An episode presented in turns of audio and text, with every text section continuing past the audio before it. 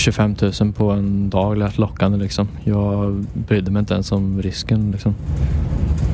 Färjan från Polen har tömts på passagerare men Max har låst in sig i hytten med en väska värd minst 5 miljoner kronor. När personalen bankar på dörren ropar han att han sitter på toaletten. Andra gången står han i duschen. Personalen säger att han måste lämna båten, annars kommer de in och hämtar honom. Minuterna går och han kan inte förhala avstigningen mycket längre. Där sitter han, 17 år gammal, med en rullväska som innehåller 30 kilo amfetamin. Uppdragsgivaren väntar på honom i hamnen, men det gör tullen också. Du lyssnar på Korrenpodden som i det här avsnittet lyfter de smugglande barnen. Jag som har gjort den här podden heter Julia Järv och jag är journalist på Korren. På Tullverket så ser vi en fördubbling på tre år av unga under 18 år som begår brott eller som misstänks för brott. Ja, ja, men det är bara ett paket, paket. tänker de. Och sen så i själva verket så är det fem kilo kristall kanske. Eller, ja, men de vet ju inte, de har inte en aning om vad det är för någonting. Och vi ser också en ökning på barn som är under 15 år. Vi har ju exempel på misstänkta som är mellan 12 och 13 år. Max från Linköping är 17 år, men djupt nere i drogerna. Han heter egentligen något annat, men för att berätta sin historia så har han lovats anonymitet. Därför är det också en annan röst som läser det Max berättar. Hösten 2020 kan han ta ett 50-tal bensotabletter och plötsligt vakna upp på ett tåg i en annan stad och undra vad han gör där. Så jag började ju skicka både benzo och kristaller i större delen av Östergötland. Och det slutade ju med att jag började bruka det själv också. Och när jag fastnade på kristallerna då var det liksom kört. På kort tid så har han gått från att vara mobbad i skolan på en mindre ort i Östergötland till att börja gymnasiet i Linköping och plötsligt vara viktig för andra genom att sälja droger till hela Östergötland. Och sen när jag väl flyttade in till Linköping då knöt jag väldigt många nya kontakter och hittade många nya kranar och kunder. Max bryr sig inte om de oskrivna reglerna. De som säger att de i Ryd förser Ryd med droger och de i Skäggetorp förser Skäggetorp. Han säljer till alla och får snabbt både ovänner och vänner. Han drar ett tag in stora summor pengar men det är också dyrt att bruka droger och att köpa märkeskläder. Ungdomar i hans ålder rånar varandra i Linköping på värdesaker som jackor, mobiltelefoner och airpods och de hämnas för att visa makt. Ibland är man offer, ibland gärningsperson. Men en dag är pengarna slut.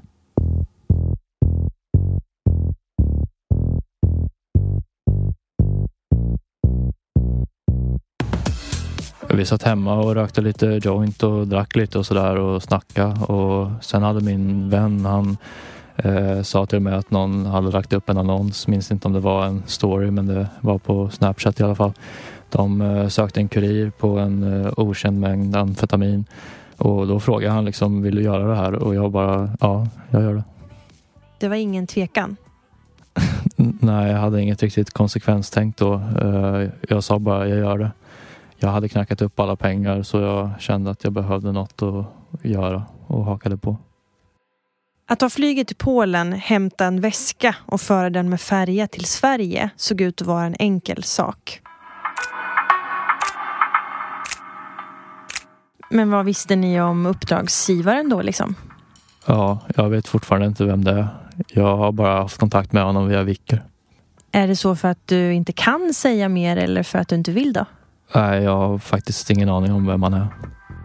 Vännen fixar med alla biljetter och via meddelanden på den krypterade appen Vicker tar Max emot vidare instruktioner. En taxi hämtar honom tidigt en oktobermorgon 2020 och precis innan han ska åka får han veta att väskan han ska smuggla in i landet innehåller 30 kilo amfetamin. För uppdraget ska han få 10 000 kronor och hans vän fixar en lika mycket. Och sen 5 000 till resan. 25 000 på en dag lät lockande liksom. Jag brydde mig inte ens om risken liksom. Jag tänkte inte på ens på att det fanns en chans att jag skulle åka fast ens. Eh, jag hade ju kommit undan med allt annat jag gjort. Liksom. Jag har sålt narkotika till Östergötland i flera år och aldrig åkt dit på det. Den här våren gick Tullverket ut med en varning för att barn i allt större utsträckning misstänks för att smuggla narkotika, vapen och tobak till Sverige. På tre år så har antalet fall fördubblats. Lina Andersson är biträdande chef på Tullverkets kriminalavdelning. Det är klart att det är en oroväckande utveckling som vi ser och det här är förmodligen liksom toppen av ett, av ett isberg där vi ser, eh, vi ser att det kryper allt längre ner i åldrarna. Eh, vi ser också en ökning, ungefär 85 procent av det vi har tagit som liksom eh, är adresserade till, till ungdomar, till barn under 18 så kommer ju de flesta i post och kreditflödet. Alltså man beställer Ja. troligtvis över nätet och får in det till Sverige den vägen. Det rör sig både om fall där barn och ungdomar själva beställt olagliga varor. Men det förekommer också att minderåriga tvingas hämta ut paket på uppdrag från andra. Genom att kartlägga de senaste fem årens grova narkotikadomar i Linköpings tingsrätt så kan jag se att nästintill samtliga fall rör drogen kristall. Och att den vanligaste vägen för narkotikan går från Nederländerna via Danmark och Öresundsbron till Malmö, Jönköping och sen Linköping. Du behöver stoppa dig innan det blir inkörsporten till något annat. Du kan initialt tycka att det är ingen fara att jag beställer hem lite kokain eller en kniv för att testa vad händer och sådär. Men, men det kan också vara starten till att den, det var ingen fara. Det gick. Det här lilla klicket på nätet kan leda till något mycket större i förlängningen. Ja, men vi ser ju vad narkotikan gör i samhället. Många av de här grova våldsbrotten, sprängningar och skjutningar som sker, det är ju en direkt konsekvens av, av ett krig över narkotikamarknaden och andelar i det.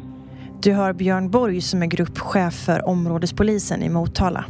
Och man kanske tycker att det inte har något med varandra att göra det här. De som festknarkar ser inte sin del i det men det är ju ändå de som bidrar till att marknaden finns och utan den här marknaden så hade vi inte haft den här problembilden.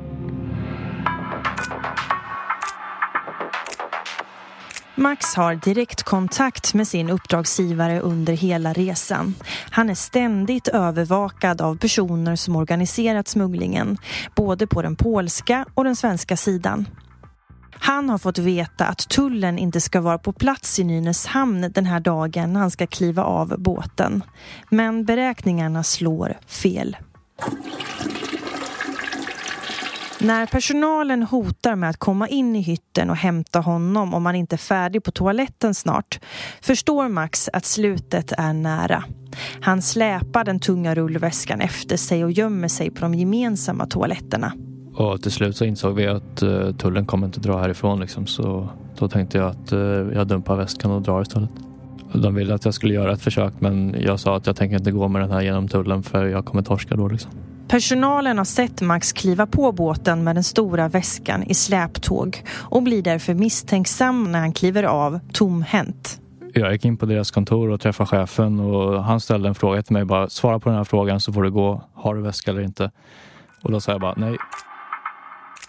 Och då sa han okej, okay, då kan du gå. I Nynäshamn möter han upp en man i svart Audi eller en BMW. Han minns inte riktigt, säger han. Mannen räcker över en sedelbunt med 20 000 kronor. Trots att uppdraget misslyckats och väskan blev kvar på båten så står uppdragsgivarna för sitt ord. Han ska få sina pengar för han tog en stor risk. Och sen när jag kom till stationen i Linköping så klev jag precis av på perrongen. Skulle precis hälsa på en kompis som stod där och då kom en civilare och grep mig.